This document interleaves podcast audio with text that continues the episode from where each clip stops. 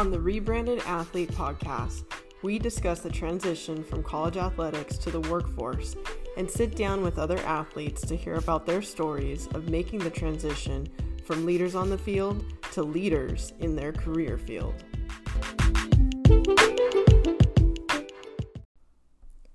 If you haven't heard about Anchor, it's the easiest way to make a podcast. Let me explain. It's free. There's creation tools that allow you to record and edit your podcast right from your phone or computer. Anchor will distribute your podcast for you so it can be heard on Spotify, Apple Podcasts, and many more. You can make money from your podcast with no minimum listenership. It's everything you need to make a podcast in one place. Download the free Anchor app or go to anchor.fm to get started. Hey everyone, this is Sarah Lepe, and I want to welcome you to the Rebranded Athlete Podcast. This is the very first episode, and I'm really excited to start this journey. In this episode, I want to kind of tell you a little bit about me and my background and exactly why I decided to start this podcast and essentially the business that I have moving forward. So, the rebranded athlete concept really comes from helping athletes transition during that really uncertain time um, that you have after you're done graduating and then trying to figure out your next steps, whether you're going to go to grad school or if you're going to, you know, try to hop right into the workforce. So I created this with that in mind and really seeing the athlete as being able to continue their potential with a new team and playing a new game.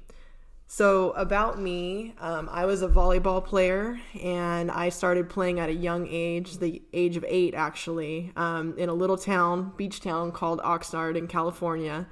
And um, my aunt was actually the one who got me involved in sports when I was a little kid. And when I finally was old enough to be on a school team, um, that's really where I met my core group of friends who would go on to being the girls that I played with all the way through high school. Um, I went to Oxnard High School, and at that time, um, the team was, you could say, was building. Um, we were in the Channel League, and it was really a difficult league to be part of. And by the time I was a sophomore, we won our first championship. And then from there, um, every year for the next 13 years, Oxnard High School kept winning the championship. So, really proud to be a Yellow Jacket alumni and be part of that group. From there, I went on and I was recruited at many schools to play volleyball, but my heart and just, you know, that feeling of being home is when I landed at Cal State Fullerton. I still remember when I went on my recruiting trip and I just felt that instant connection with the girls on the team, and I knew that's where I needed to be. Um, even though they as well were not a top team in the conference, I really have always thrived on that underdog mentality. And I wanted to be part of something that was going to grow and build into something great. And um, I had a difficult freshman year. Um, I had never really had an injury at all in my life until I blew out my ACL the first month of uh, playing at Cal State Fullerton. In fact, I didn't even get to start the regular season. I had blown out my knee um, practicing for one of our preseason games. So that year definitely taught me a lot. Um, and from there, I graduated in uh, 2005 um, from the team from Cal State Fullerton. And that was after playing volleyball for 15 years. Um, I moved back home and at that time, I needed to go to school to get more education um, because I was going to be a teacher. So I needed to go to the teaching credential program. So I did that. I was a teacher for five years um, locally in Oxnard at the same district that I grew up in. And uh, after five years, I decided that I wanted to step into a leadership role. And I went from being a teacher to an assistant principal, and now I'm currently uh, going into my third year of being a K 8 principal at uh, one of the schools in the Oxnard School District. So um, I definitely, you know, have many stories to tell about how I got to where I'm at, and I will make sure that we have some more episodes because uh, those could be some lengthy stories. Um, but in the last four years, um, you know, as an athlete, I'm always trying to make sure that, you know, I set goals and achieve them and then set something higher. So, about five years ago, even though I swore that I would never go back to school again, um, I signed up to get my doctorate degree from Concordia University in Portland, Oregon. And this was definitely a new challenge for me. Even about five years ago, it was rare that you would find a program that was 100% online. And I wanted to not have to travel to go to a campus. I wanted to be able to, especially because I was, you know, um, in the heart of my career as an administrator, and uh, there's not much free time, you could say, because you work long, very long hours. Um, but I wanted to make sure that I had um, the opportunity to work from home if I needed to. So I did this program completely online, and my degrees in transformational leadership. And I did my dissertation, um, of course, on athletes. Um, I have just been drawn to this whole concept that athletes are wired differently and they achieve higher than others.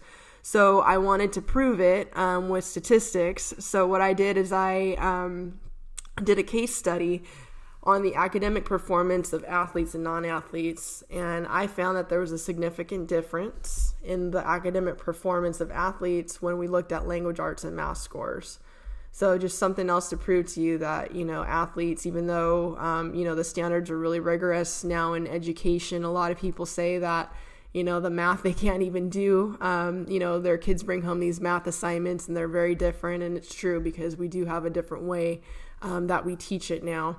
And uh, these kids who are in high school taking these exams, I mean, they just surpassed students who are not involved in athletics. So um, right there, that just proves to you that um, you know athletes do prevail, and um, they if they put their mindset to something, they can achieve it. And aside from that, I've really in the last oh I would say probably was a couple months before um, COVID had hit. I just had this feeling like I needed to do something. Like I needed to be part of something that was at the time that seemed even bigger than myself. So after doing some searching and, you know, trying to figure out what I think that calling was for, I really felt that I needed to help athletes who were just like me because when I transitioned after college, it was different. It was difficult. It was a lot of unknowns. There were a lot of things that I just didn't know, you know, how to deal with. And so, uh, especially given the circumstances right now when we have some you know kids in college who weren't able to play their senior year um, due to the COVID situation that we're in, or maybe even some seniors who are going into the fall now and they just heard that their conference is not going to hold their sports, or like Stanford, you know, we heard that they had eliminated 11 of their varsity teams over there. There's a lot of athletes who I feel that could really, you know, use some of the skills um, that they have and turn it into something else right now and, and really when you when you leave the sport after playing for so many years because as an athlete we're just we're wired you know we we have everything set out for us. We know what time we're going to practice. We know what kind of meals we're going to eat. We know what time we're going to to our classes. But when you leave all that there's nobody you don't have a coach you don't have somebody to tell you what to do and when to do it. So, considering that 98% of athletes don't go pro, those are the people that we need in the workforce.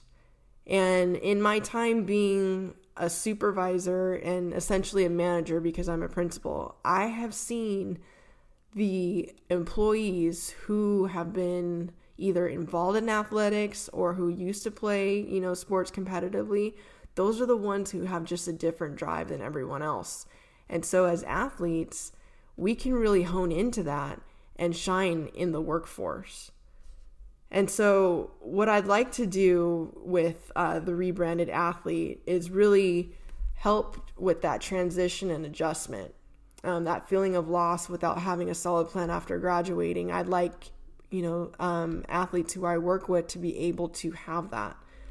And what one thing that you know didn't come until later on was that you have to really continue your identity as an athlete in the workplace and it doesn't mean that when your sport ends that you end It means that you need to take what you have learned and package that up and take it with you, almost like in a backpack. If I was going to have an analogy, you have this backpack full of all these tools and all these lessons that you have learned as an athlete, and you take it with you in what other whatever you're going to end up doing. Um, you know, after you're done, after you've graduated, whether it's going to, you know, take you to more schooling or if it's going to take you to maybe being an entrepreneur and creating your own business or if it's going to take you right into the workforce where you're working for a corporation, whatever it's going to be, that backpack that you have with all those tools that you learned as an athlete is really going to help you advance and it's going to make you stand out above the rest.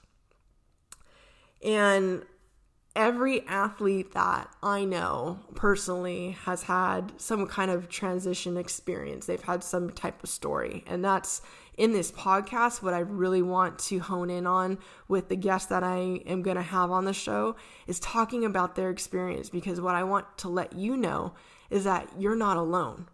You're not the only one who is feeling that sense of loss and that feeling like you don't have an identity anymore because you know, the final whistle blew and you hung up your uniform for the last time or your cleats for the last time.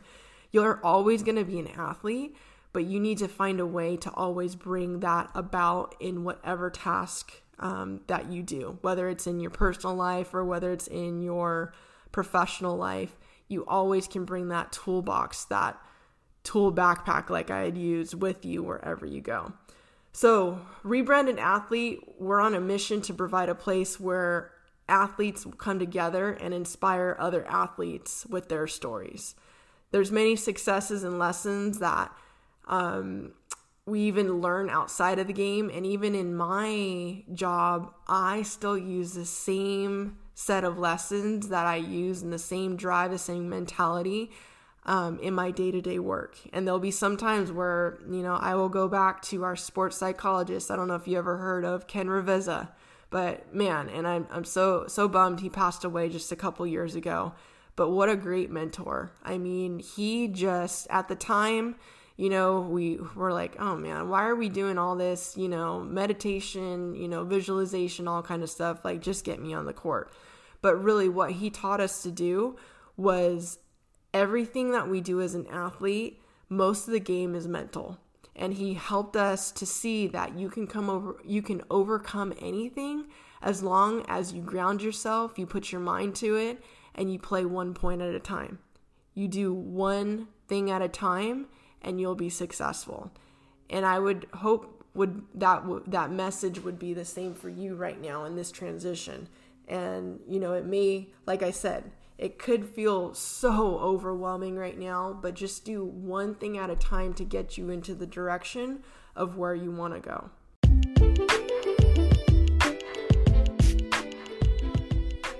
All right, everyone. Thank you so much for joining us on this very first episode of the Rebranded Athlete podcast. Make sure you follow us on Instagram and Facebook. Both of the handles are Rebranded Athlete. And also, make sure you subscribe to this podcast so you won't miss any of our new upcoming episodes.